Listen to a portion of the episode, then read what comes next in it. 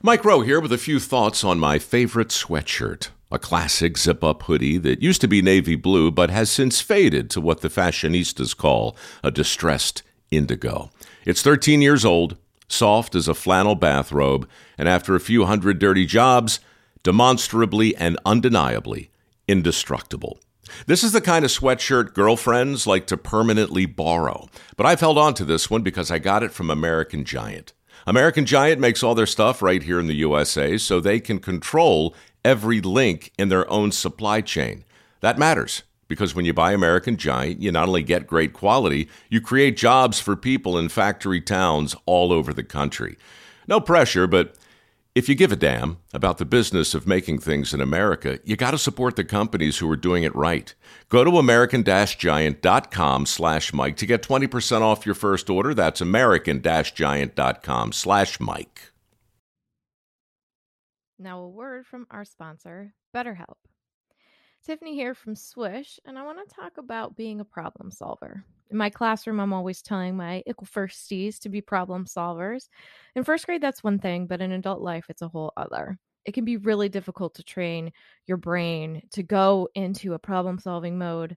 Maybe you don't even know where to start. It's a challenge that we all face in life. But when you learn to better help your brain find solutions, it's truly a great feeling. And if you've ever been thinking of giving therapy a try, BetterHelp is a great option. BetterHelp is convenient, it's accessible, it's affordable, and it's all online. And on top of that, they match you with a therapist just by filling out a brief survey. So when you want to be a better problem solver, therapy can get you there. Visit BetterHelp dot com slash swish today to get ten percent off your first month. That's better, H E L P dot com slash swish. Welcome to Swish and Flick, an all Potter podcast. Swish and flick. Everyone? Swish and flick.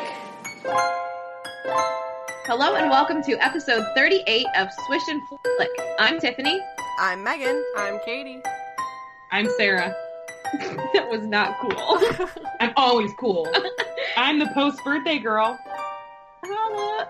You're to be the birthday girl. To be like, the birthday days. girl, yes. She's going to be old, guys. Uh, the big three oh. Oh. The dirty thirty. All right. So this and epi- flirty. That's right. Turned to be a mama birdie. thirty and thirty and flirty and thriving. Mm-hmm. That's right. I am thriving. Mm-hmm. Thriving. I'm in my prime. The prime of life. This episode is sponsored by Erica Barnes. Thank you. You're one cool kid. We appreciate it. Um, today we will be discussing Chapter fifteen of Harry Potter and the Chamber of Secrets. Aragog. The king of the arachnids. So make sure you've read the chapter and you're ready to get into those details. Before we begin, let's go to Megan for all your social media needs. Megan. What do you have for us today? Swish and Flick Podcast can be found on all social media channels. We are Swish and Flick Podcast on Facebook and Swish Flickcast on Twitter and Instagram. Also, make sure that you head on over to YouTube and subscribe to our channel. We not only have our podcast posted there, but we also have weekly vlogs, so you can follow us on our crazy Potter-filled adventures together. Subscribe, like, share, and comment. You can also join us on Patreon for exclusive access to the Felix Files, our bi-monthly podcast exclusive to patrons. You can also be a part of a Google Hangout session and even be a guest on the Felix Files. So head on over to patreon dot com forward slash swishflickcast and choose your support level. Um, shout out and huge thank you to all of our current patrons. You make this podcast possible with your support. Thank you. You're awesome. Oh, wow. Like, totally freaked me out. I mean, right on. Taurus, you're number one. Swish and Flick is number one. Eh, they're all right. Is it time for the weekly prophet? It is. And, actually, I believe that this just came out today, the day that we're recording. Mm-hmm. Um, and that is that we have an official launch date for Hogwarts Mystery R P G phone game. Now, is this for it's all app- phones? All yeah, phones. Yeah, because yes. It said App Store and well, whatever that other one is. I wouldn't go as far to say all phones, because if you still have a flip phone, you can't play the game. This is A K A true. My dad. Yeah, but all it's going to be on the Apple App Store and Google Play. It's called the I Store. April twenty-fifth. God, that's so soon. I know. It is super soon. Um, super, they super also soon. Were able to get voice cast voice cast members from the film series. Michael Gambon is voicing Dumbledore. Warwick Davis is voicing Flitwick. Sally Mortimer was Madame Pince. Oh, okay. Didn't know that. Uh, oh. Gemma, Gemma, Gemma, Gemma Gemma Jones is, it, is Madame Pomfrey. G M M A. Yes. Yes. And Zoe Wanamaker, Wanamaker is Madame Hooch. Um, Hooch. And then I also saw, oh yeah, that's right, Maggie Smith is going to be really? Professor McGonagall. I love that these people embrace it still. Like, yeah. You guys are amazing. I agree. Yeah, Daniel Radcliffe, where you at? Yeah. Um, yeah. They couldn't even be bothered to do the Hogwarts Express at the Wizard. Oh, Rupert Hermione's? Did. Yeah, Rupert did. Hermione, Hermione. And Dan did not. There's a part Dude. Where, like, Harry goes, heh. Instead of actually saying any words. Yeah. Well, you know. You have me recorded when I... Were we recording that day? When we were sitting on the Hogwarts Express and Hermione's part came on? And I, I was like, I got okay. I was so mad. Yeah. It was so funny. Yeah, it's just very distracting when you're on the ride. Like, oh, that just sounds so bad. Um, yeah. However, uh, yeah, so Hogwarts, Harry Potter, Hogwarts Mystery will be live to everybody on April twenty-fifth, and I'm pretty excited because that basically means my life is gone. Yep. So. Well, do you think that, like, um, they're going to have issues, like, didn't they have issues with Pokemon Go when oh, it first, oh, like, it was horrible. Issues yeah. doesn't cover it. Well, yeah. like, because I didn't play because I don't do Pokemon. Pokemon don't do me. They can tell because of the way you say it. I say everything weird. But, like, didn't people, like, have issues even just getting the do- upload? Upload? Oh, Lord. It would crash, Getting it yeah. to download. Yeah. Oh, to download? I don't, I don't know. It download. Would just, like, it was just overloaded. And then, yeah. Yeah. Yeah. We'll I get Because I, I guarantee that's going to happen. Oh, yeah. Mm-hmm. I hope not. Yeah, I mean, it, it's going to crash. It's going to be a server fail. I mean, it, it's the way yeah. it is with all those games that yeah. are like that. So, you're just going to have to uh, suck it up and deal. Yep.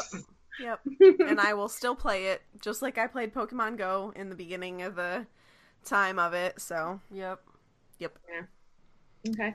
Um, in other weekly profit news, I gave Sarah a birthday present early today. So we're recording this on the fifth. My birthday is the eleventh, so it is past if you're listening to this. Well, when you are, no matter when you are, it's past. So, um...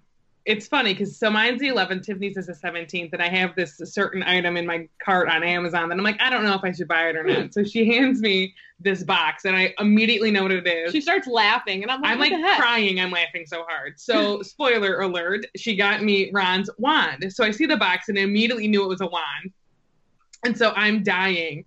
And I open it up. She goes, it's Ron's wand because you love him.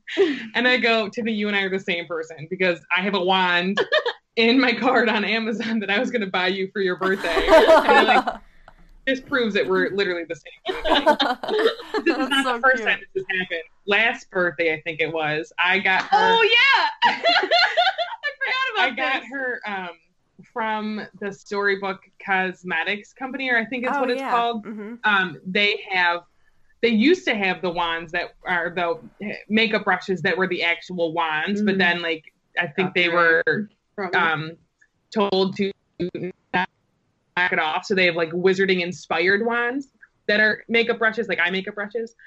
So I got a notice that they came back in stock. So I bought one for myself and I bought one for Tiffany. So I give them to her for her birthday. No, I think you gave me yours first. Yeah, so you came in. First. But I think I gave them, like, right around the same time. So she hands me. She's like, I got your birthday present. So she comes in, she hands me the thing, and I open it, and I again die laughing. I'm like, I got you the same thing. No joke. She's like, I bought them for myself. Did you buy those for yourself? No, too? no, no, no. So she got me the ones um, that are the actual wands, and then I got her the ones that are wizarding inspired. So and mine was better. They're great brushes, to be honest with you. Like, I still use them mostly as my, like, as the, I usually, am the, those are the ones that I pick up to use um, for my makeup. And then the one time you got me, um, I don't play a ton of video games, but I really like racing games. And so I was hanging out with her the one day, I think on your, like, is that a D S? Yeah. Um, Donkey Kong Racing? Diddy Kong Racing. Diddy. Diddy Kong Racing, which I used to have on, like, our P S four or whatever it was. Um, N sixty-four, probably. Whatever. Something. I played it on something. It's not a PlayStation. Who knows? I clearly okay. guys can tell that I don't play video games. ninety-five. I don't know what it was called. And, um... And so I used to play it all the time as a kid with, like, my siblings. And then so she had the game and I was playing with it. And she goes, well, you were playing with it so much that I bought you it. I'm like, I already own it because I have it for my own, like, little D S that I never play anymore. But you're the same human. Same one. That so long story short. Friends. mm-hmm. That's true. But yeah, you're okay.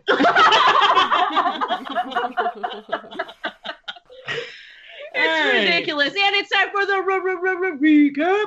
That was an especially good one. It was. Thank you. All right. So last time, now that we're back to Harry Potter, uh, Harry heard the disembodied voice again on his way to a Quidditch match. And Hermione thought she might have figured something out. So, of course, where'd she go? Ran off to the library. But Quidditch gets canceled and Hermione has been petrified. So Harry, yep, Harry and Ron go to ask Hagrid about the Chamber of Secrets, but when they get there, Cornelius Fudge, Minister of Magic, hauls Hagrid off to Azkaban, and Lucius Malfoy gets Dumbledore kicked out. Bye. So Hagrid lets on that maybe the boys should follow the spiders if they want to know some stuff. And they also should feed Fluffy. I mean, Fang. Fang. Whoa. Fluffy's gone. Fluffy's feeding uh, himself. Yeah. You could feed Fang too, Fluffy. This is true. Oh. But isn't it, like, wouldn't that be a cannibalistic thing to I do? Would oh think my God. So. Yeah. I don't know if well, animals dogs. Still, like, uh, go by those rules. Yeah, but, like, it'd be different, like, don't, like, don't cows and, like, animals get sick when they're fed, like, meat that, well, first of all, they're not supposed yeah. to eat, but, like, They that's I think how they got mad cow disease. Correct me if I'm wrong. I have no idea. I, I know pigs right. will eat that anything. That sounds though. Familiar. Yeah, that's how, did you know they're like vicious? Yeah, a lot of people on like a, a thousand ways to die, like you get by a hog and you pass out, the hog's gonna eat you. I'm like, that's a horrible and terrifying way to die. A lot of those are con- head contusions. So uh, be careful on the farm, y'all. Yeah. All right. So speaking of note. Wild animals, oh my God, what do so, we talk about? Harry Potter. This is a, so, this is a good one so far. Ron and Harry take Hagrid's advice to, spot, to follow the spiders, sneaking out after midnight under Harry's cloak with Fang. They head into the Forbidden Forest, find the Ford Anglia and a whole lot of spiders, much to Ron's chagrin. They almost get eaten, but they are saved by the car and it ends up end up back in their room with Harry realizing he may already know someone with a connection to the Chamber of Secrets. Ba, ba, ba. Who could it be? Creepy. We don't know. Or do we? Na, na, na, na. I like how you said a whole lot of spiders. a whole lot of A whole lot of them. I like that I capitalized chagrin. Yeah. Right. I can think of it as Chagrin Falls. Mm-hmm. Alrighty, Rue. So our chapter begins with the summer creeping onto the grounds, and I am jealous because Ohio weather blows. Yeah. Uh, I'm so sick of it, it, you guys. I apologize to Mother Nature on behalf of everyone today, so hopefully yes. she treats us well. So the sky and the lake are described as being a periwinkle blue. I literally just reached for the bell, and I don't have one. Like, I've, I've conditioned my brain. You're like Pavlov's do- drooling yes. dogs. Yes. So there are flowers growing in the greenhouses that are as large as cabbages. Cabbages. You're such a cabbage. I want to see these flowers. But the scene is missing something, and that is Hagrid. Mm. Sad. So a lot, I know. A lot's been happening since Hagrid was um, taken away wrongfully to Azkaban. Um, no visitors are allowed in the hospital wing because Madame Pomfrey thinks that the attacker might return to finish off peachel, peep, the peachel, the people who have been petrified, which means that Harry and Ron can't visit Hermione. There's also no Dumbledore. So basically Hogwarts is not feeling like Hogwarts. Yep. And fear is widespread across the castle because when Dumbledore was there, he pretty much made them all feel safe. I know that, like, I would feel much safer if Dumbledore was there rather than not being there. Yeah. Yep. Not that McGonagall doesn't do a good job. No. But, correct. But, I mean, Dumbledore just has this, author- like, authoritative, but, like, soft and calming yeah. presence. And yeah. his past, know? like, mm-hmm. defeating Grindelwald and all right. that. Yeah, yeah, he's a B A, so... Mm-hmm. Mm-hmm. Yeah. So I'm going to just insert a question in here because I didn't want to forget about it. Um, where did Dumbledore go during this time? Your mom's house. His vacation home in Mallorca. Should this be... Should this be our listener question of the week, and I'll put it we on our social it. channels? Ooh. Do it to it, my dear. Alrighty. Where'd he go? Where did he go? Knows. I'm picturing him in, like, swimming trunks, like, on the beach. But I doubt you know that, because you know he was worried about the school. Isn't it in um, Merlin, um, The Sword in the Stone, where Merlin is, like, with his long beard and, like, swimming trunks? Or am I, I think thinking so. of something when else? When they turn into the fish? Yeah, or something. Maybe. I have a it's been a while since I've seen that movie. Head. Well, maybe if we could uh, years, like, tell grown-up kids to uh, it's so get to good. It. That's one of my favorite movies. Yes, shout out. Do you want to join um, us for that movie, Sarah? Ooh.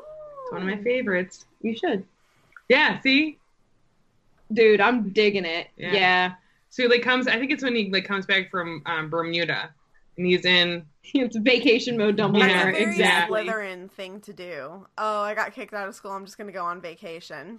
That's very Merlin. Very Megan. Oh, yeah. um. So, yeah. I just wanted to pose that because I'm feeling like... Did you... They don't still have a place at Godric's Hollow, do they? The Dumbledore? Do they stay at school year-round? Mm-hmm. I think some I would, teachers do, so. But I would think that not all of them. Well, we know Snape doesn't, right? No, he has and, a house. Um, doesn't Neville... Maybe he went to Snape's house. Maybe. Nobody's there. Maybe they had sleepovers. Mm. They braided weird. each other's hair. Maybe he stayed at the Hogshead with Aberforth. I thought Maybe. of that, but they hate each other. Yeah, I know. I don't think he hates. He doesn't. Him. I think Amber Aberforth, yeah, well, has feelings towards him. Hate's a strong word, you know. That always derives from they, something else. I think bad rift. blood, you know. Yeah, there's a rift. Mm-hmm. Yeah. yeah, yeah. All right, so uh, we can speculate more about that later if we uh, want to come back to it. Yeah. Never. So Harry spent a lot of his time trying to figure out um, Dumbledore's parting words to them, and it was pretty much confusing the crap out of him. So I'm going to just read a quick blip from the chapter. It says, Harry constantly repeated Dumbledore's final words to himself. I will only truly have left this school when none here are loyal to me. Help will always be given at Hogwarts to those who ask for it. And then Hagrid's parting words were much more straightforward because it's Hagrid. And that's just how he does it. Um, but Harry couldn't find any spiders left in the castle. And think about that. Yeah. Think about how many spiders are in that castle to begin Ugh. with. Think about, you don't even know how many spiders are in your stinking house. Let's not talk about Let's it. And we're talking, well, you swallow like three a year or something like that. But like, think about how many have already exited the castle. Like, that's a crazy amount. Yeah. Especially because they probably see them all the time, and spiders are always talked about in these books. So that's... pretty significant. Giggle at my spiders.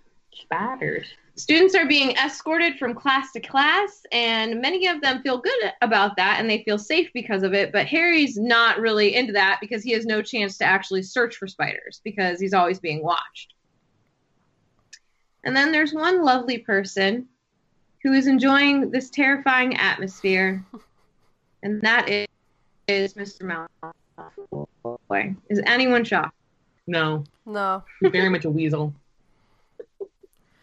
Is he I, a weasel? I just don't, I guess I just don't understand why he's enjoying this. Like, I mean, I guess he feels safe probably because he's yes. pure blood. But, like, I know deep down there, Draco yes. has a heart. It's so, all a front. It's all well, a front. I don't think he, like, I think at this point he's still, like, a rotten kid where he hasn't really... Yeah, that's true. Had too many, like, troubles in his life yet. So yeah. I think that, like, the, the the Draco that we see later on, he hasn't changed yet. He's, so he's still, still, right now, a spoiled kid. Spoiled rotten kid. Also, so. we know that the book or the diary got there because of Lucius. So even if Draco mm-hmm. isn't aware of that, Lucius is still going to be like, yes, like my plan is working. So maybe he's in a better mood, and maybe that makes Draco, Draco kind of be in a better mood because Dad isn't like... I kind of also have this like personal headcanon of Lucius being somewhat abusive towards Draco. So yes. whether it's emotionally or verbally, verbally not yeah. necessarily physically, but... Well, um, I mean... But maybe. It could be, because if you think about the way that... Not ne- not to say that I'm putting...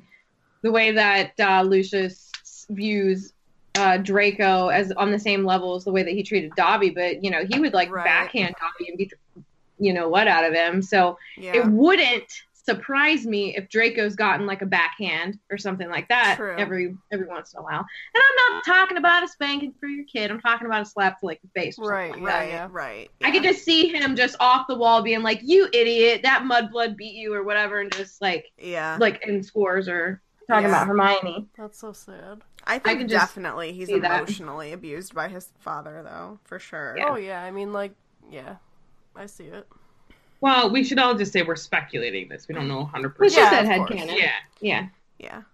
Yeah. Just thoughts That's to think about. Pretty much my headcanon, too. So, um, Malfoy is gloating to Crabbe and Goyle about how his father basically got rid of Dumbledore single-handedly, which, hey, he pretty much did. And um, he and his father think that he is the worst headmaster, and they would want a headmaster that wouldn't want the chamber to be closed, but to just, you know, remain open. And Malfoy suggests to Snape that he should be the Snape, head, the Snape master. I'm the master of the Snapes. Snapey, Snape, Snape, Snape, Snapey, Snape. He should be the headmaster. And Snape smirks, and he kind of brushes it off, but I think it says he has like a thin smile or something like that. Foreshadowing. And, mm, oh. Like majorly. Yeah. And, but Snape is like, you know, the headmaster is going to be back soon. Because, you know, I mean, Snape has nothing but respect for Dumbledore. Yeah, so. Snape knows that it's not he, gonna he, last. Yeah.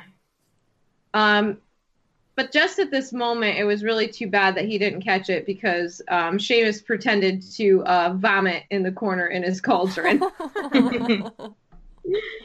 And um, so I just wanted to read a little Malfoy quote from this chapter because he's just so uh, poetic. Um, I'm quite surprised that the Mudbloods haven't all packed their bags by now, Malfoy went on.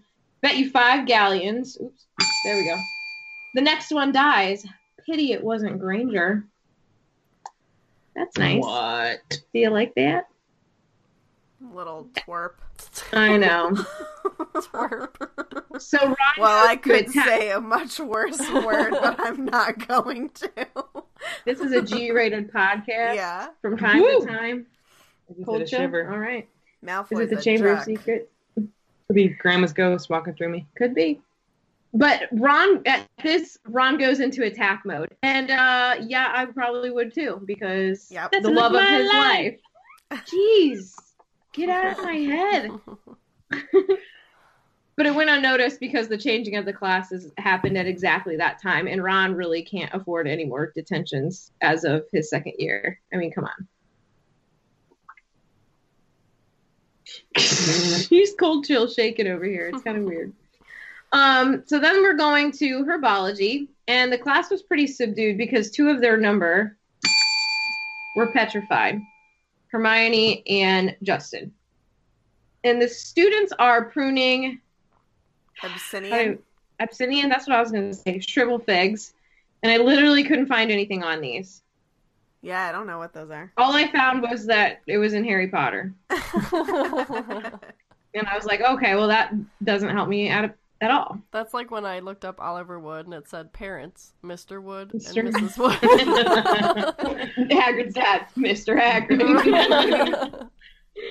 um, and Harry comes face-to-face with Ernie since their um, incident together, and Ernie apologizes for his behavior towards Harry.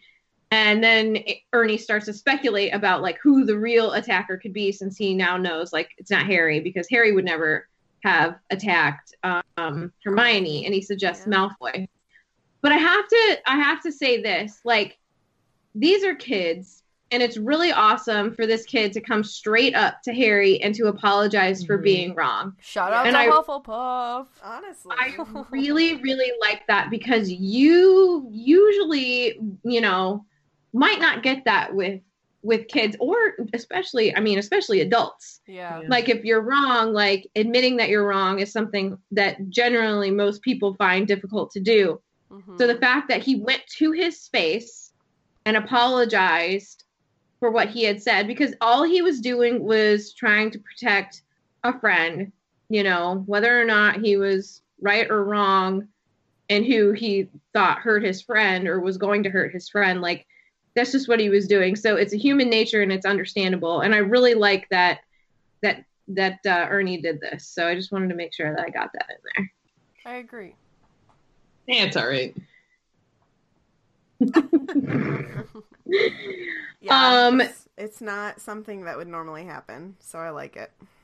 Mm-hmm. I agree. And um, so after Ernie suggests that it could be Malfoy, Ron gets super snotty about it, and he's like, "Oh, that's a good idea." I get this feeling, I'm like, "Oh, really, Malfoy? Hmm, I never thought of it." Yeah. All right, moving on. Ron, stop talking to my friend. Harry was Harry was quick to forgive Ernie, but Ron is not. I would I, be Ron. I would be because Ron. he's just he's being protective. It's one of those human nature things. Oh, you talked garbage about my friend, saying that he was like the heir of Slytherin, right? So it's gonna take me a little bit to to get over that, which I get. I'd probably be the well, same. And realistically, I get that he's like, oh, you would have never attacked your friends, but like, say if he truly was evil, like Tom probably would have done the same stuff. Like, he does yeah. he really have friends? I'm like opening the Chamber of Secrets. If he knew that the way to become immortal was to kill Bellatrix and like eat her heart, he would. He would. yeah, for sure. Was that too deep? Well, J K Rowling even said at some point, he's like, he never loved anybody. He nope. loved power. Mm-hmm. So like, say Harry really was that evil of a guy. He, he could have attacked his friends. Could have. So, could have. Just a thought to think. A thought to think. Mm-hmm. As they're in class, Harry notices spiders moving. Notice none are inside the castle, but they're outside. And I said, clever Joe. Name that movie. Not Joe, but... No? Anybody? Bueller? Not that movie. Nope. What do they say? Clever girl. Come oh, on. Jurassic Park. There it is. um, Muldoon. What? No, I'm going to ask you for a question. Lightning bolt? Okay. Yeah. All right. So spiders are scuttling in a straight line headed right towards the forest. That made Ron pretty unhappy to see. And then I made a note about Ron's character at this moment. He isn't like fully into his brave, like Gryffindor trait yet. Um, and that... This task that he has to like come up against is the most difficult for him because it's literally his biggest fear. Yeah. Like, this is what his boggart is. And, um, but he does it, and that's what makes him Gryffindor. Right. And then I just wanted, I said, shout out to Ron for freaking facing his fear. He's doing yeah. it for love. That's right. And I said, it's his fate that he faces these things so young because I feel like it trains him and toughens him up for when he has to help Harry yeah, save the wizarding sure. realm. I mean, even though he obviously falters a little bit, which, you know, we'll get to that. And he's just a human, a human being. Seven years. Okay. Um, but, you know, it's just, it's like, it's like he's training. Mm-hmm. Literally. It's training. Training. Literally all these books are them training for the end. Um, and then we go to another class. So this chapter is just full of like different classes. We're just running around. Which I think here. is super fun. Like, this is some of my favorite parts of the book. Like, just day-to-day student life. That is what I like craved the most when reading. Yeah, I agree. Because it like you felt like, I don't know. Because you're, I was younger when I read these. So I'd be like, oh, how would my school be like Hogwarts? Yeah. Science is potions. Oh, man. Anyways, so during Defense Against the Dark Arts class, the boys decide to um, go under the cloak to venture out to, to follow the spiders that night. And they also decide to take Fang with them because he knows the forest. How intuitive of them. Mm-hmm. Mm-hmm. I think that that's very smart, even though he's a bloody coward. Well, and I, I think that, like, he's also, like, a comfort to them. Yeah. You know, like, yeah. they have a piece that, like, they're familiar with, and familiar with, like, Hagrid. It's a piece of him kind of there if he can't be with them. Yeah. Right. And so they're they're pretty much deciding to to do this tonight because they they get kind of annoyed by Lockhart, because Lockhart's all, he's, you know, he's pumped up. He's feeling good. He's like, don't you people realize the danger has passed. The culprit has been taken away. And even Dean Thomas is skeptical of this. And he says, says who? Right. And he says, my my dear young man, the Minister of Magic wouldn't have taken Hagrid if he hadn't been one hundred percent sure that he was guilty, said Lockhart. And the tone of someone explaining that one one and one make two. So he's telling him, like, hey, you're an idiot. But it just it just pisses the boys off. Like, it just makes them really mad. They're like, no, it's not Hagrid. Like, that's the school is not safe. Like, it, it, if anything, it's it's more dangerous at this time. Right. And it just, like, makes me mad that, like, don't talk mean about Hagrid. Like, uh-huh. I get it. He can sometimes be, you know, silly. Um, not silly, but, like, with the with the creatures that he, like, partake, not he's partakes just, in, but, like, that he he's around. So a sometimes little irresponsible. There you yeah, go. There but he, deep down, he cares, like, he's a caring person because he cares for all these animals. He cares for all these kids. Mm-hmm. Think like, about the he, way that like he, don't ever talk bad about Hagrid. I will come for you. Think about the way that he weeps over Harry's quote unquote like dead, thinking dead about it body. Makes me want to cry as he's carrying him. Like, think about like when Aragog dies or like any of the animals. Like, it's just like such a loving, caring person, and you don't think of that when you think of like a giant man with like a huge burly beard. Like, mm-hmm. that's not the type of person. He's just a lover, guys. Yeah, he's just a a, a lovely teddy bear. Um. So, talking about the forest, they're saying they're going to take Fang. Ron mentions that there's werewolves in the forest, and I said, are there really, or is this just a rumor from Lupin's days? I think it's a rumor. I do, too. I don't think they're that in the seems, forest. Yeah. I don't think Dumbledore would have allowed, uh, what is that? Like, uh, no, they don't call it coven. That's vampires. A pack? Is it a pack? Did they call it pack? Yeah, I, I think it's a pack.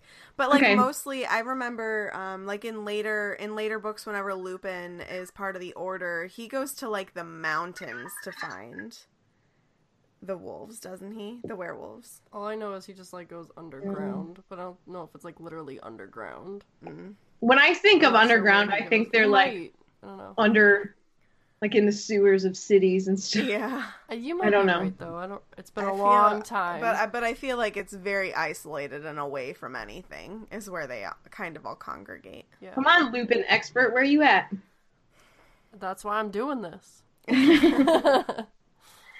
um, Harry gets a little spooked by the thought of that, and he brings up two good things in the forest, unicorns and centaurs. Because he's trying to, like, be like, but there's good things in the forest, too. Like, not all bad, right? Well, get ready, right? yeah. Um, so, like I said before, Lockhart's been in the best m- mood, and um, so that mood makes Harry so mad. It says that he basically yearns to throw a copy of Gadding with Ghouls at Lupin, mm-hmm. or at Lupin, at Lockhart's no. quote, stupid face. It says that. It's interesting to me that, like, Harry would think that, not Ron. You know what I mean? Like, yeah. Ron is the one you're, like, thinking he's going to be, like, his stupid face. His stupid face, yep. You know, no, it must be bad if anger. Harry is thinking that. Yeah, and it's only book two. We're not talking book five here, right? right. Yeah. And so, guys, tonight, we follow the spiders. Can't it be butterflies, though? Why can't it be butterflies? I'll be honest, though. Butterflies also freak me out. Yeah, I don't like bugs in general. Sorry for all our bug lovers. Yeah. They creep butterflies me out. Are cute unless they're, like, right up close on you. Then they're a little they, creepy. They can... All bugs can be far away from me. I'm not a bug person. All right. All right. So, yes, we follow the spiders. Harry and Ron wait until well past midnight to leave the common room. So I wonder what that means.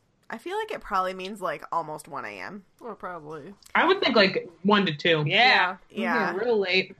Because not only do they want to wait until, you know, the grounds and everything are quiet, but Fred and George, Fred and George were staying up late playing Exploding Snap. Um, that's with noisy. Them. That's annoying. Yeah, I think that that's a weird thing to be playing, like, super late at night. It's Fred and George. Well, maybe you can't hear it in the sleeping parts. Yeah, maybe yeah. those are, like, silence. Yeah. Um, but Ginny is also hanging out with them in Hermione's chair, which makes me a little bit sad. I feel like the trio... Ginny, B T F O. That ain't your chair. The trio is, well. like, always, like, waiting for people to go to bed so they can sneak out. Like, do you think everyone else is like, these kids never sleep. When do they ever go to bed? Yeah. Maybe there's other kids waiting to sneak out, but... Maybe they can never do it because the trio is always sneaking out. Like, Harry left again. Dang it, go to bed. Um, so again, as they're trying to sneak out of the castle, it's very crowded with people walking and monitoring, um, to make sure that everything is safe. But eventually they make it to Hagrid's hut, and Fang is super happy to see them.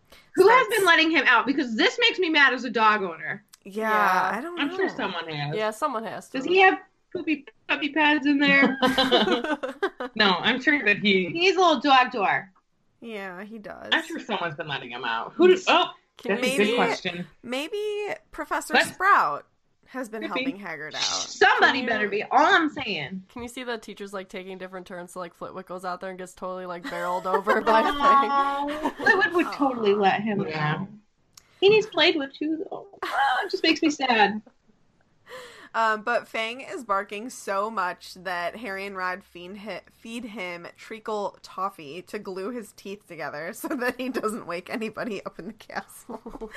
A little snack skip. This is like a part where I think about, I like at the beginning of the book when they first like are visiting Hagrid and he, like Harry can't answer because he's eating the toffee and his yes. teeth are stuck together. So it's like those little bits were like, oh, this is important. It's going to come back later on because they feed it to the dog. Yeah, yeah. Um, is this the first time that Harry uses Lumos in the books? Oh, could be. It might be, because he says Lumos, and then Ron's like, oh, good idea. Like, mm. I would do it too, but I'll blow something up. I think so. I can't remember. I don't remember hearing it before. Yeah, I don't think they've said it in uh, Sorcerers or Philosophers, if you will. Hmm. Um, so they use Lumos, and then they follow two... Thank you. Spiders, and I want to know how the heck they see two spiders in the dark in the grass. Magic. Well, they might be um, larger than normal spiders. Face. Also, sure too. I guess Harry is a seeker, and he's supposed to see things. This is true. Very easily. True. So. He also wears glasses, so he has his eyesight is like twenty twenty a bit. He's better at vision than spiders are at crawling fast. Dwight Schrute would say. And he's better at vision. If you're looking for it, you know? Yeah. You're going to spot him. Yeah. So it's they like, follow... Uh, never mind. Sorry. No. I lost my thought. Okay. um, so they follow those two spiders into the forest with Fang, and they walk for almost twenty minutes without saying anything to each other. The trees start getting so thick that you can't even see the stars anymore. And everything outside of Harry's wand light is pitch black. This would absolutely terrify my me. My heart's, like, racing thinking about it. You ain't no I, knows. I am not a fan of that. I would be okay if I had a friend with me. That would definitely like make it better. But I don't know, like some like I don't I don't like to say that I'm like that I have claustrophobia. Claust yeah. But I think yep. that sometimes I do. And it's you not feel like claustrophobic extreme. In the forest? Yeah, because it's Are you so talking about dark. Arachnophobia? What are we no, talking about? No, because it's so dark and then like you don't have a sense of direction. Literally because like, it's pitch black. The darkness is pressing in on you. Yeah, that's kind of what I envision whenever I like read this part is that like I yeah, the the darkness is just like pressing against you. That's deep, yeah. man. That's yeah, deep. I don't know. Okay. So that's the spiders funny. Eventually wander off the path that they've been following. Um, and even though Hagrid had once warned them to not leave the path, they decide to follow the spiders because they think that that's more important. So they continue on and they walk for another half an hour. Yep. Sorry. Um, and the ground slopes downward. The trees are still getting thicker. Uh, and then Fang suddenly lets out a great echoing bark, making both Harry and Ron jump out of their skins. They hear something moving. Can you imagine, like, you're walking and in again, the silent woods? Yeah, and again, you can't see anything outside of your wand light. That would just terrify me. Actually, we need to so insert a uh, Fozzie Bear bark. Woof. It does not sound like that. He sounds tough. Um, Woof. Okay. However, it is not a spider. It is the Ford Anglia. So that's exciting. Hello. Mister Weasley's car was standing empty in the middle of a circle of thick trees under a roof of dense branches, its headlights ablaze. As Ron walks open-mouthed toward it, it moved slowly toward him, exactly like a large turquoise dog greeting its owner. The sides of the car were scratched and smeared with mud, and apparently it had taken to trundling around the forest on its own. So it basically turned wild in the forest. Um, the car seems to have scared the spiders off, and they've lost the trail of them. But, dot, dot, dot. Hey there. Right now you're listening to Swish and Flick, but with a switch and a flip, you could find yourself on an unexpected adventure. I'm Lane. And I'm Ez. And we're an unexpected podcast, Talkin' Tolkien. We're just a couple of hobbits. Or a ranger and a wizard. Coming to you from the Shire of America. The beautiful state of Ohio. And you can join us on an epic reread of The Lord of the Rings and much, much more. Of course, after you're done swishing. And flicking. Check us out on iTunes, Podbean, and Stitcher. And on Instagram and Twitter at UpTalkinTolkien. And join our Facebook page, An Unexpected Podcast, to join the book club conversation and our fellowship. There's no telling where you'll be swept off to. We'll see you in the Shire. And remember, Frodo lives. But suddenly Harry, Ron, and Fang are picked up by something. Something that's making weird Ugh. clicking sounds. And hold on, hold on. What does Harry do? Oh, yeah. yeah. One of the most iconic moments of the movies. And all Harry knew was that Ron looked terrified. And he was looking, I think it was like ten feet above his head at something behind him. Yeah. So whatever was holding Harry was marching on six... immensely long and hairy legs, and the front two legs were clutching him tightly um, below a pair of shiny black pincers. Terrifying. So whatever's I don't carrying like him, that. yeah, me either. Mm-hmm. This whole what? section being like, carried away. Oh, this whole section is so detailed in the way she describes it. Like it scares me. I wonder if she had like a dream about, like a nightmare about this or something. Could yeah, be. I don't know. It is is she afraid of spiders? Um, she puts herself as Hermione, right? Yeah, so I'm not sure. Yeah, I don't know. Well, I mean, she could put, you know, little traits of herself in each of them, but I, I guess... Twitter, Dear Joe, Dear are Joe. you afraid of spiders? So it seems that they're headed into the heart of the forest, and the darkness lets up enough so that Harry can see that the ground is now full of spiders. What? So they reach the edge of this big hollow, the trees clear, and I wanted to read a little bit out of the uh, book. The stars shone brightly on the worst scene he had ever laid eyes on. Yup. Spiders. Not tiny spiders like those surging over the leaves below. Spiders the size of cart horses. Eight-eyed, Crazy. eight-legged, black, hairy, gigantic. I love the way she describes that. Like, it's just single words. Mm-hmm. Oh, it's so scary. Yes, ma'am. Double, double eights. Ooh. Thank you. So I wanted to do a little bit of an ac- Acromantula profile. They didn't really have much on Aragog that isn't described in the chapter, so I just went for the creature itself. So mm-hmm. they're usually, um, they have thick black hair that covers their bodies and a leg span reaching up to fifteen feet. Gross. Black fifteen. Isn't there eight or no? I lied. they yes they have fifteen legs uh, um they are capable of human speech, and they possess near human intelligence. They're what the heck yeah terrifying. That's not how did okay. that get that way? I don't know, but it's not okay. Um they're untrainable, man-eating, and highly dangerous, and they typically originate yes they're a man-eater. Oh my god. Sarah's always coming in with the sings. The tunes. The tunes.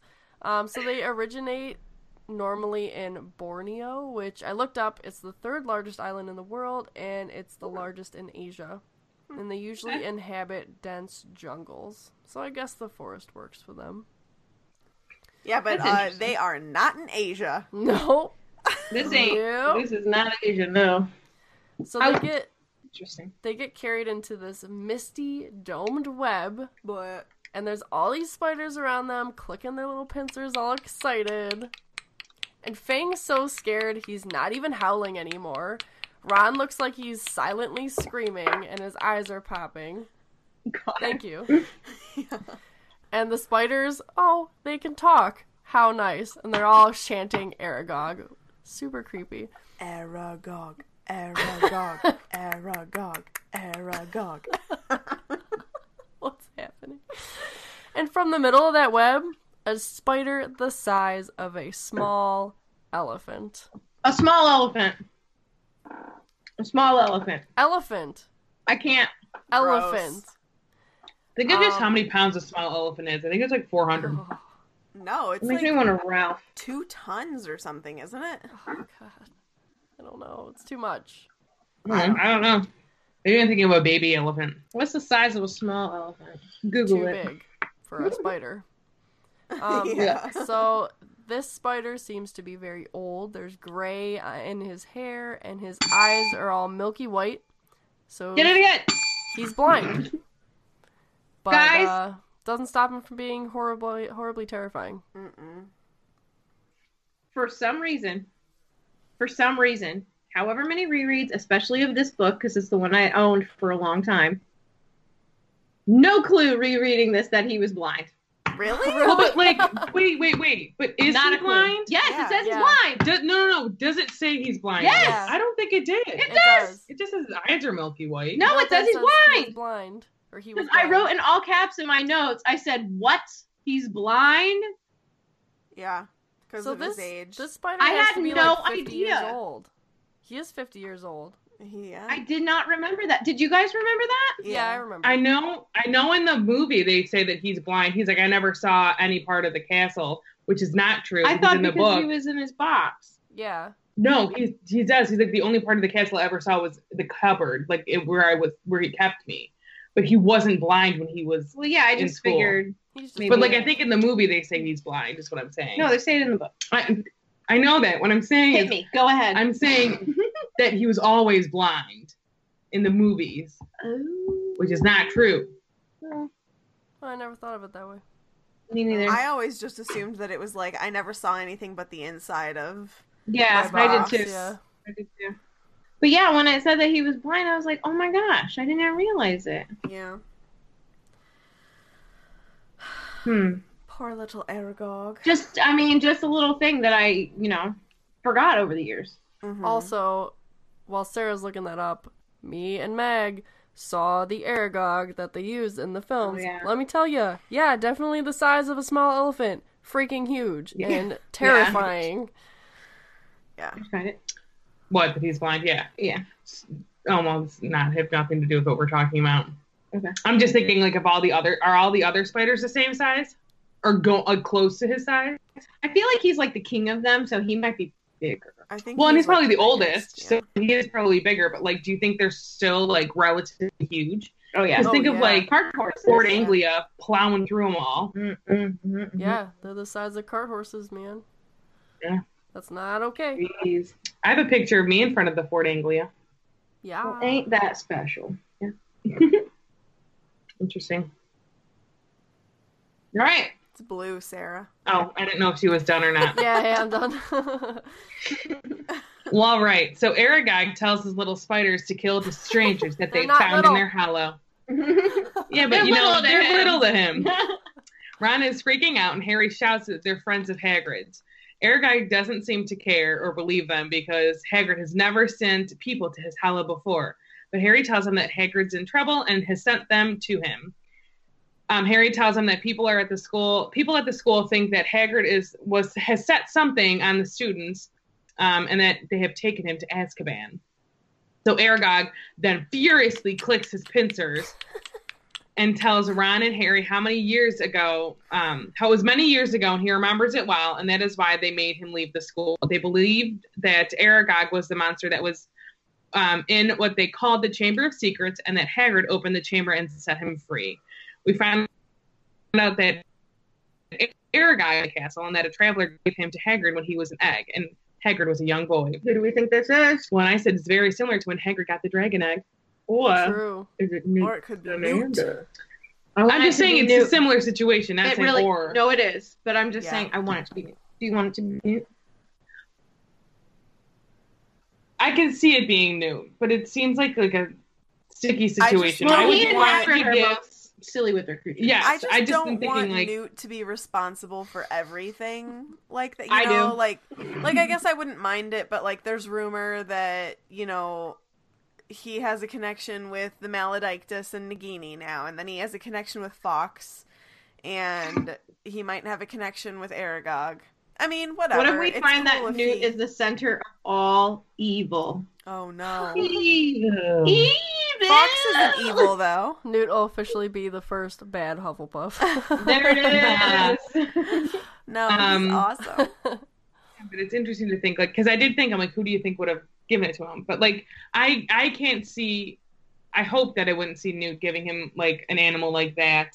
I mean it's um, an Acromantula. They're they're literally poisonous. But at the same time we're talking but you're about giving it to a who literally yeah, but he's how old was think... he? thirteen?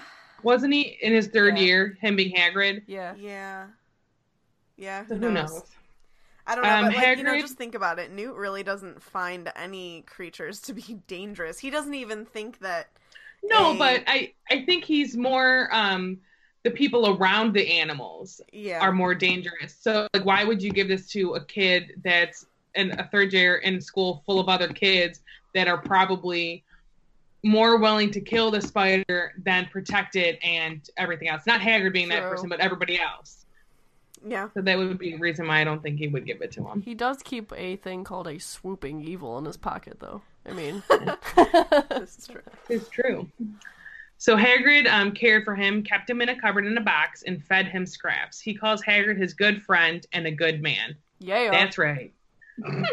Hagrid protected him when Aragog and Hagrid were blamed for the death of that girl, and Hagrid still visits him in the forest and found him a wife, Mosag, um... which I looked up to see if that like meant anything. But apparently, and it is on urban dictionary dot com, but I also found this on the lexicon, that Mosag is an urban slang for a very ugly girl. Whoa! Jeez. Which is kind of fitting because she's a spider.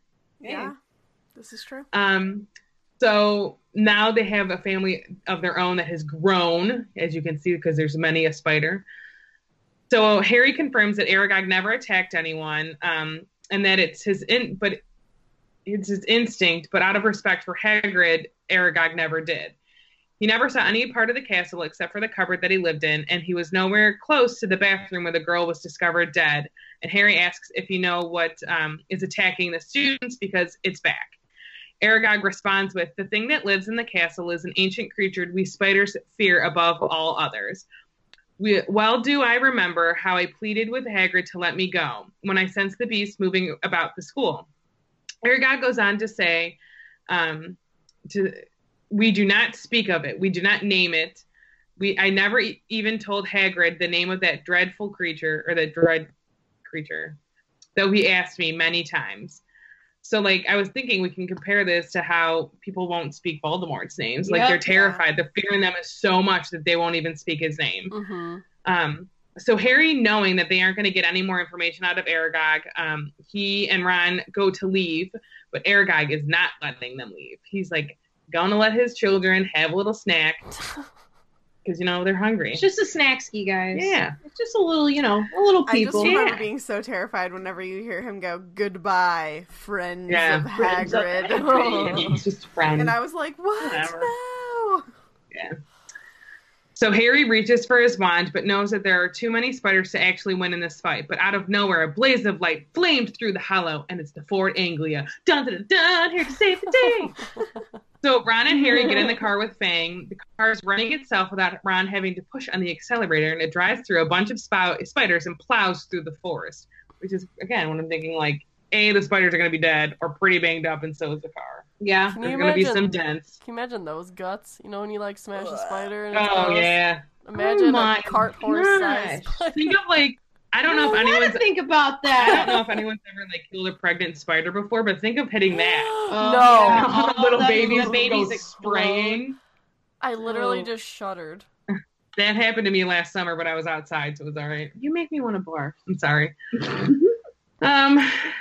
So Harry asks Ron if he's okay, but he can't speak. Fang's howling in the backseat. So they finally get to the edge of the forest. The car stops suddenly, like so much that they almost get thrown into the windshield. Um, Fang is throwing himself at the window, trying to get um, out of the car and like get back home.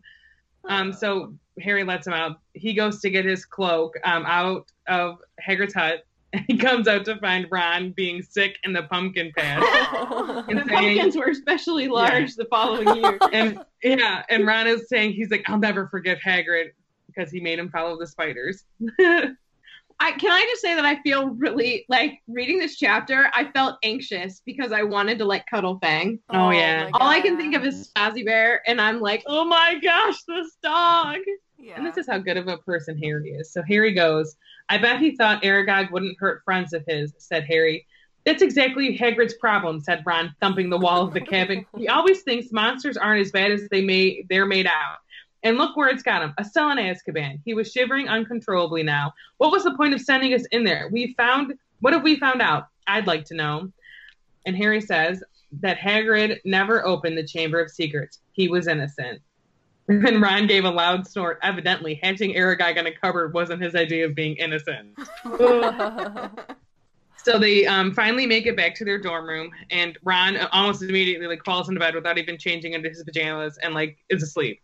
But Harry like can't sleep. He's trying to figure out what could be lurking in the castle, how it's getting around, how it was killed and wasn't caught. Um, and all he sees are dead ends. And finally, he's about to fall asleep, and he realizes something. Bolts right out of bed Lightning and wakes. Bolts? Yeah. He wakes Ron up, and he tells him, "What if the girl who died in the bathroom never left?" Ooh, whoa! Oh, could it be? What? Could it? Could the it? Myrtle of Moaning. Oh, Moaning Myrtle is the girl who was killed by the creature. Could it be? Who knows? And it was terrorizing the school again. Dun dun dun dun. Sometimes Harry can put two and two together without Hermione being around. When I read this the first time, reading it again, I remembered that first time reading it, and I was like, oh my god. Like, the connection to my little twelve-year-old brain, it was blown. Yeah. Oh my god. Oh, I love it. I love it. All right, friends, it is the time to go bolts of lightning of the round. Pew, pew, pew. Push on. Sarah, you had one, right? I have a couple. I've been writing them down. Mm. Smart. Give it to me. So this one's a little titch off topic. Do you think that towards book six that Draco still thinks Dumbledore is the worst headmaster? No. I think he might say it, but I don't think he actually believes it. He might yeah. say it just like for... What, no. What's the word I'm looking for? I don't know. Because if you think about it, Talking, talking into six. He has he. I think he's he, totally changed. He can't. He can't kill him. He literally can't. Yeah. Do you think yeah, he could have yeah. killed him in third year, second year, whatever book we're reading? Hell no. Excuse me. Yeah. If he really thought that he was that big of an idiot, maybe Draco wouldn't have had a problem. No, I. I, I, I mean, maybe, deep yeah. down, you guys, Draco, he's just a. He's a good dude. Someone on our page said he's misunderstood, he's and I said, yes. Misunderstood no. slash product of his Just environment. Just raised yeah. in a bad environment, yeah. yeah. Yeah, and you know what, guys? He's he's the reason why I'm turning a little bit around on some Snape stuff. Yeah, me too, actually. Yeah, I mean, I'm not going to say, I'm not going to go as far as to say that I I'm like a fan Snape, of Snape, but... Or the choices he made were... fine, and the way he treated kids, blah blah blah. We'll get into that great Snape debate, whatever. But like, I can see, I can see a little that clearer. He also is a product of his environment, and if I can forgive Draco for that, and I think here's my biggest issue. I think comparing Draco and Snape is that I, and this is one reason why I actually, this is one thing and one reason I like Cursed Child, because it redeems Draco for me, and um, I get to see that side of Draco in Cursed Child, whereas Snape dies, and, like, he does give Harry the memories, and that's, you know, the, the biggest difference between Draco and Snape for me is that, um, and this is one reason why I enjoy Cursed Child, because Cursed Child redeems Draco for me, and I don't really get to see that with Snape.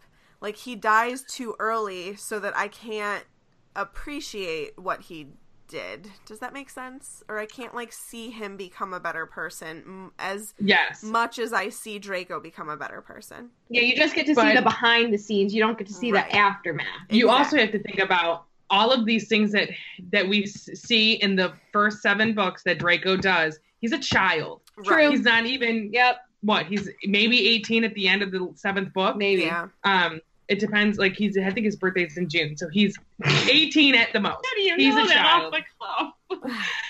So we see him making all these poor choices where Snape is an adult. Right. Doing all of these things. So yeah. that's another thing you have to think about, that Draco was a kid. Mm-hmm. And yeah, when he was twelve, thirteen years old, he was kind of an a-hole. Yeah. But again, that's all he knew. Right. Yeah. And then by the time you see six and seven, he's reevaluating everything because his life is nothing like it was when he was growing up. So mm-hmm. that's another thing to think about, you know? I also compare Draco a little bit to James. Yes. Uh, and if, I can see that. Yeah. And if James becomes super likable in seventh year, enough for Lily to, like, want to marry him and, yep. you know... And mm-hmm. then I, I kind of compare him to James, I guess, more than Sirius, because, yeah, he's an idiot whenever he's eleven, twelve, thirteen, fourteen. But, like, as he gets older, he matures, and he also comes into yeah. himself a little bit. Whereas Draco yeah. is like, you know, I mean, you see that struggle. I actually, I really like how you see Draco's struggle in the movie, yeah. the final movie, mm-hmm. because you can really Dude. see that he doesn't want to go to the other side to his parents. He really doesn't. No. Because and I think that he really appreciates what Harry did for him with the Fiend Fire. Half-Blood Prince crying in the yes. bathroom. Yes. yes. And it's yeah. nice to see that in the films. Like, God, he did so well. Yeah. yeah. Shout out to really Tom Felton. Amen to that. Mm. Hey, Tom, do you want to come on our podcast? We'll talk we'll about do a whole episode talking about you. Uh-huh. He didn't play guitar for us. I was listening oh, to him sing yes. on his Instagram. I just want to hear yeah. him sing. Yeah. All right. All right. So, give it. Give me. Give me some more. My next question. Do it. How powerful is the basilisk, like, evilness to scare away spiders that aren't even in the castle? Like, how how far out does that go? Oh, what, like a mileage range? Like, they're running away from I, the greenhouses, and they're not close to the castle. I feel not like they're, they're fleeing. Like, I think they're going to their, like, home. You know. Their O G I'm not home. Saying where they're going, but, like... No, like, to be protected. Like, with their fam. What are you saying, Megan? Yeah, fam. um, I think that, like, they just know that they need to get away from the castle, and they know where to go that is, like, a safe haven for them. So even though... Like, they may they may have seen them in the greenhouses, but they may have originated in the castle, and they just know that they need to keep going. Do you think they okay. fear okay. the basilisk so much because if you look at a basilisk, you die, and they have eight eyes? So that's, like, super death? yeah. You yes. just say super yes. death? Yes. Death with the cape. Oh, I can't even handle you tonight, Katie. That's what she said! Oh. That's a...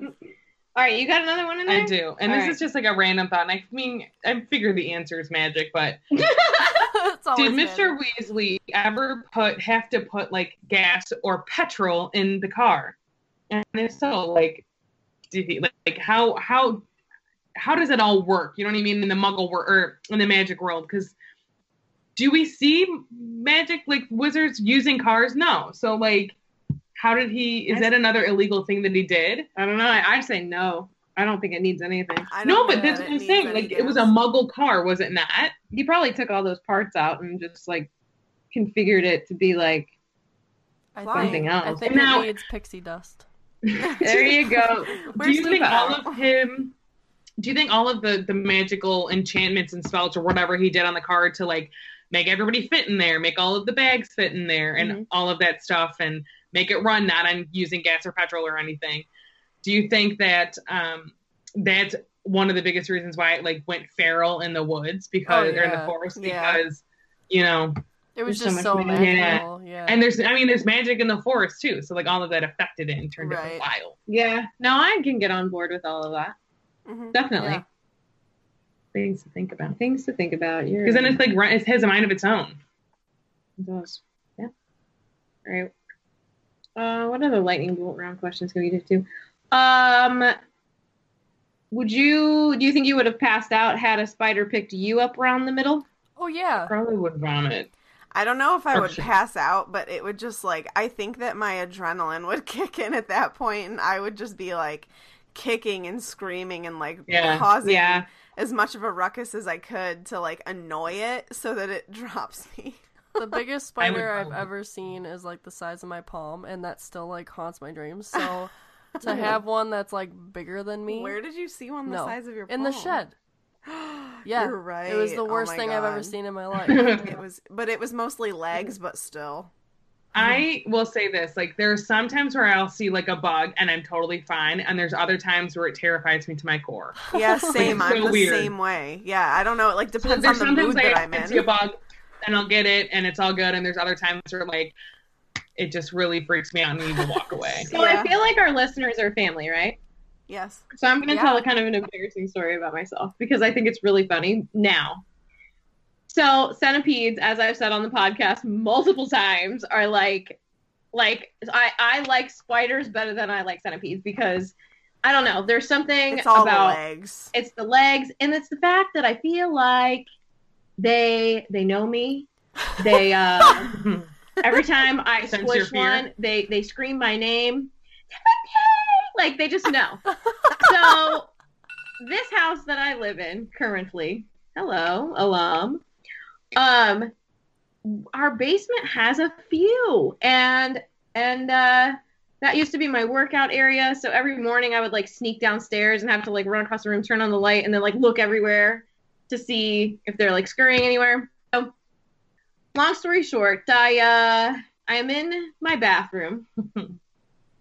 Going to the bathroom, and I happen to look over, and in the sink is a giant centipede oh. staring at me, and it is all I can do, friends, to get my pants up and run out of this bathroom. I see a centipede, and I am screaming, and Fozzie Bear starts freaking out, and Marty's not home, so I literally am an idiot, and I called him screaming, and he thought someone had died. Oh, my God. And he was, like, just so mad, and so I shut the bathroom door for, like, over an hour. I wouldn't go in there. He went to go find it to kill it, and he couldn't find it.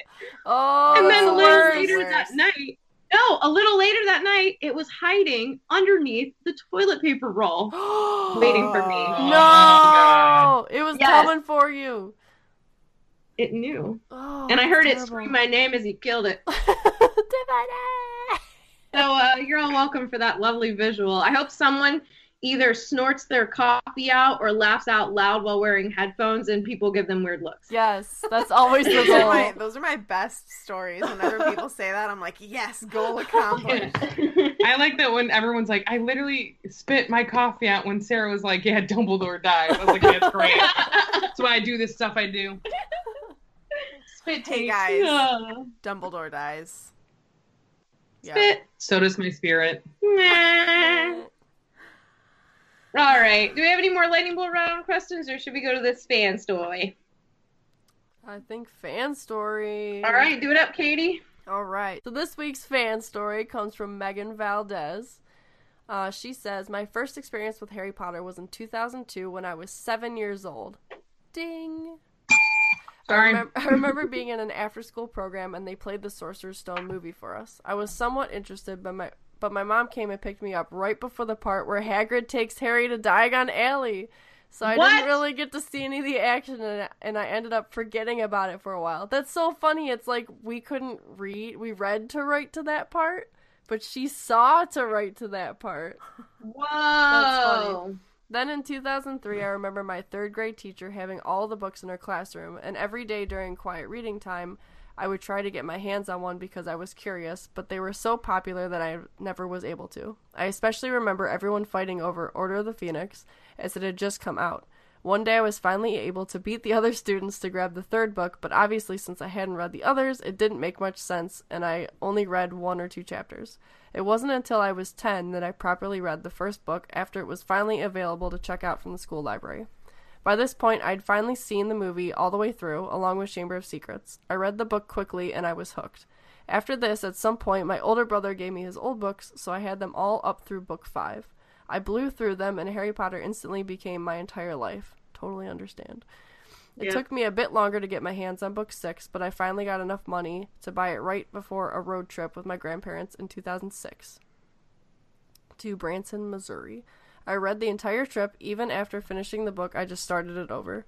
Deathly Hallows was the only book that I was able to get on the day it came out, and I had originally planned to go to the midnight release. However, the experience was kind of dampened because it came out four days after my grandmother died, so it ended up being the day after her funeral.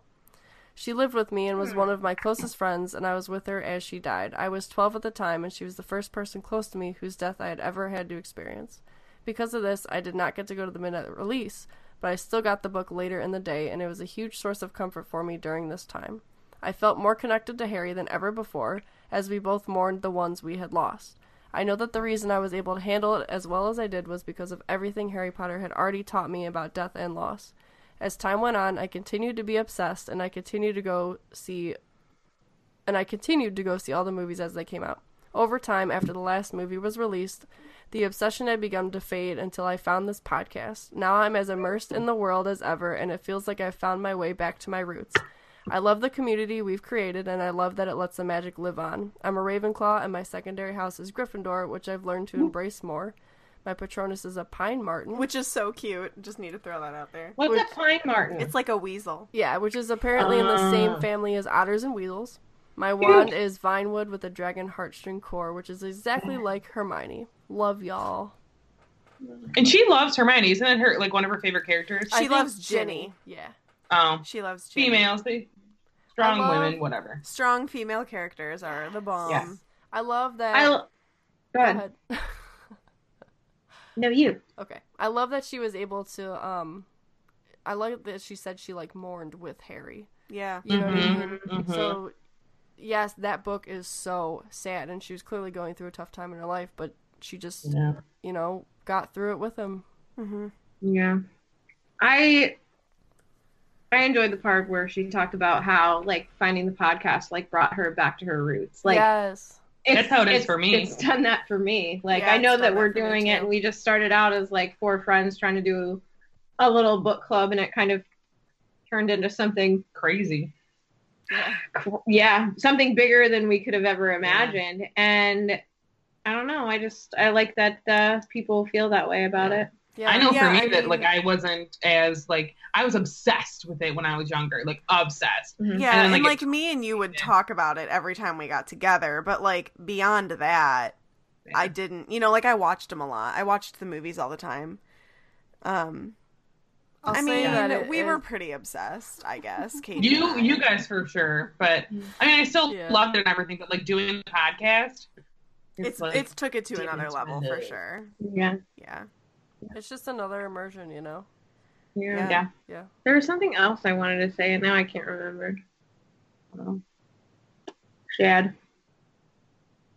Oh, yeah. I know what I wanted to say. I want to say thank know. you to Megan real quick. Thanks for sharing your story. Well, yes, yeah, yeah. for sharing your story. I also appreciate that you're like always on the group too. Yeah, yes, you have a lot, exactly. of, a lot of good insights. Yeah, you're awesome. Yeah. So thanks for being you. You're the only Megan in my life. Oh, Megan's like, what? We've got Meg's Mouse Tales. Meg's Mouse Tales. I um. I, I heard somewhere, and I can't remember where I heard it from, but I think it was today, that uh, kids who, like, read a lot of books are more understanding of other people's feelings. Mm-hmm. And I that feel like, literally, Harry Potter changed how I felt towards people who are different than me. Yeah. Because you never know what other people are going through, and you never know what's like under the surface. Yeah. And I feel like it just makes you so much more of an understanding person, especially like Lupin's story. Oh my God. Uh, yeah. And it, it just, it just really, it, I, I completely agree with that study that was done. On, and if I can find, you know, the source of that study and who conducted it, I, I will definitely put it out there, but make your kids read, guys. Well, and I um, think that I lost my train of thought. Oh, so like diving, diving deeper into this, I've been thinking about, you know, each character, like especially the ones that are like the gray characters like Snape, or like the mm-hmm. ones that are completely evil like Tom, like thinking of how they grew up and like what their backstory is kind of gives you a different perspective. Like yep. you're saying, you know, you're more empathetic towards people and you're like, wow, I don't agree with what they did, but I could understand how they got to that yeah. step in their life because of A, B, and C, like whatever happened. And you have to think about how far we've come yeah. in this podcast just as host. Day one, we hate Snape. Ep- episode one, we hate I, Snape. I never Ep- said I hated Snape. Yeah, whatever you're at. So episode thirty-eight, we're all starting to change our tune about him because we're starting to... understand no yeah. no no we're done. Katie, you're not. I am a little bit. I'm starting. Well, and we haven't even done much talk about him yet, you know what I mean? Like there's so much more to learn. Yeah, yeah. Tiffany, I just have to give you a hard time. You need to be more empathetic towards other people. And maybe I, take... I understand I it no you don't have to agree with it. Like I don't agree him. With it. He's okay, not my favorite I find character. I find this very interesting that the Hufflepuff isn't being empathetic, but the Slytherin is. And I think that that's because Snape is a Slytherin. I'm not I'm not saying anything negative about you, but I think that I'm having a little bit more empathy towards him because like I am I have been craving lately like more good from Slytherin, you know, because like late I don't know what it is lately, but like online there have been so many articles going around about like Slytherin hate and stuff like that, and I'm like, come on, where's guys, the Slytherin aren't we, love? Aren't we past this already? Like is this, we need is this two thousand three? We just need to understand that, you know, being in Slytherin doesn't automatically make you evil, a bad person. I agree. I agree. And I think that mm-hmm. I want to believe that Snape isn't a bad person because, like, I want somebody to come out of Slytherin House. A, he's not a bad that person. That isn't a bad person. Well, I mean, like, he is, but he's not. You know what I mean? Yeah. He's a great character. Yes, you know? Exactly. Yeah. yeah. So. All righty, Rue. All right. Shall we talk? Yeah, go about for other it. things. Shameless plug. Shameless oh, plug. Shameless. Oh, I'm shameless. Garth no? Anyone? Never heard of him. You're you're a liar. You're a liar, Fred! All right. So you can also find me on some other podcasts that are, they're all right. Oh, my God. So you can find me on a podcast called Box Trick, all about video games. I do the Nintendo portion. Um, currently doing a Pokemon Red and Blue playthrough. I Pokemon. have been sick. It's been neglected. It's been on the back burner, but we're going to get back to it next week. So um, you can check us out. Lots of episodes on Box Trick. Um, and then I am also on an all-Star Wars podcast called Rebel Watch. Never heard of it. The guy, that main guy's a loser. And Ezra Kirk. Horrible person. Ezra who? What? I only know Ezra Miller. Oh! oh! Where's my where's my credence at? So, uh, Rebel Watch, yeah. So, Ezra and I are doing a journey through Star Wars where we are breaking down each movie and getting deep and sweaty with all the details. And it's great. You should listen to those. Box Trick, Rebel Watch. Do it. Yes, and Katie and I have some fun side projects. We have a YouTube channel called Main Street Nine and Three Quarters, where we take you on all of our fun adventures, whether it be Orlando or Ohio, um, and also or our kitchen where we're cooking things, or who knows where, snuggling with our cats. You know, yeah, who knows? You know. Who knows? And then You want to do the podcast? Yeah. We also have another podcast called Grown Up Kids. It's a Disney podcast, and we are doing a chronological analysis of Walt's movies. Yeah. Currently, we are on, we just finished Bambi. Next week is Saludos Amigos. Yes. Well, I've never actually, heard of that one. Saludos Amigos will be coming out whenever you listen to this episode. Yep. Yep. All right, my project, because I'm the coolest kid here, is I plan on buying all of the Harry Potter merchandise Barnes and Noble has to sell. And once I'm done with that, I'm going to start buying Star Wars stuff, apparently. So, uh, good goals. I'm wasting a lot of money over there on books. It's not and wasting. Such fun things.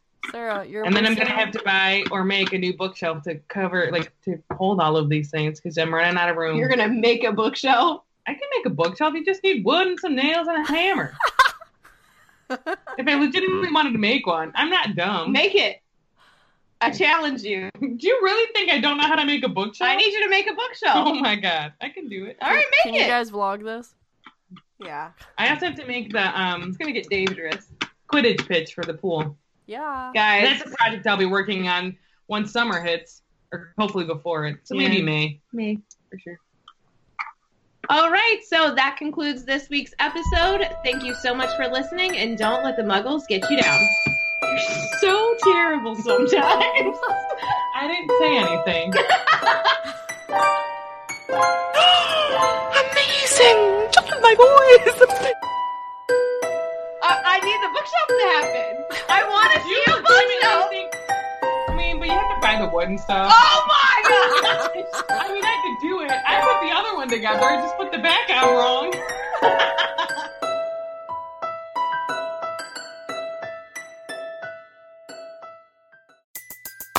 Everybody in your crew identifies as either Big Mac Burger, McNuggets, or McCrispy Sandwich. But you're the Filet-O-Fish Sandwich all day. That crispy fish, that savory tartar sauce, that melty cheese, that pillowy bun... Yeah, you get it. Every time. And if you love the Filet-O-Fish, right now you can catch two of the classics you love for just six dollars. Limited time only. Price and participation may vary. Cannot be combined with any other offer. Single item at regular price. Ba-da-ba-ba-ba.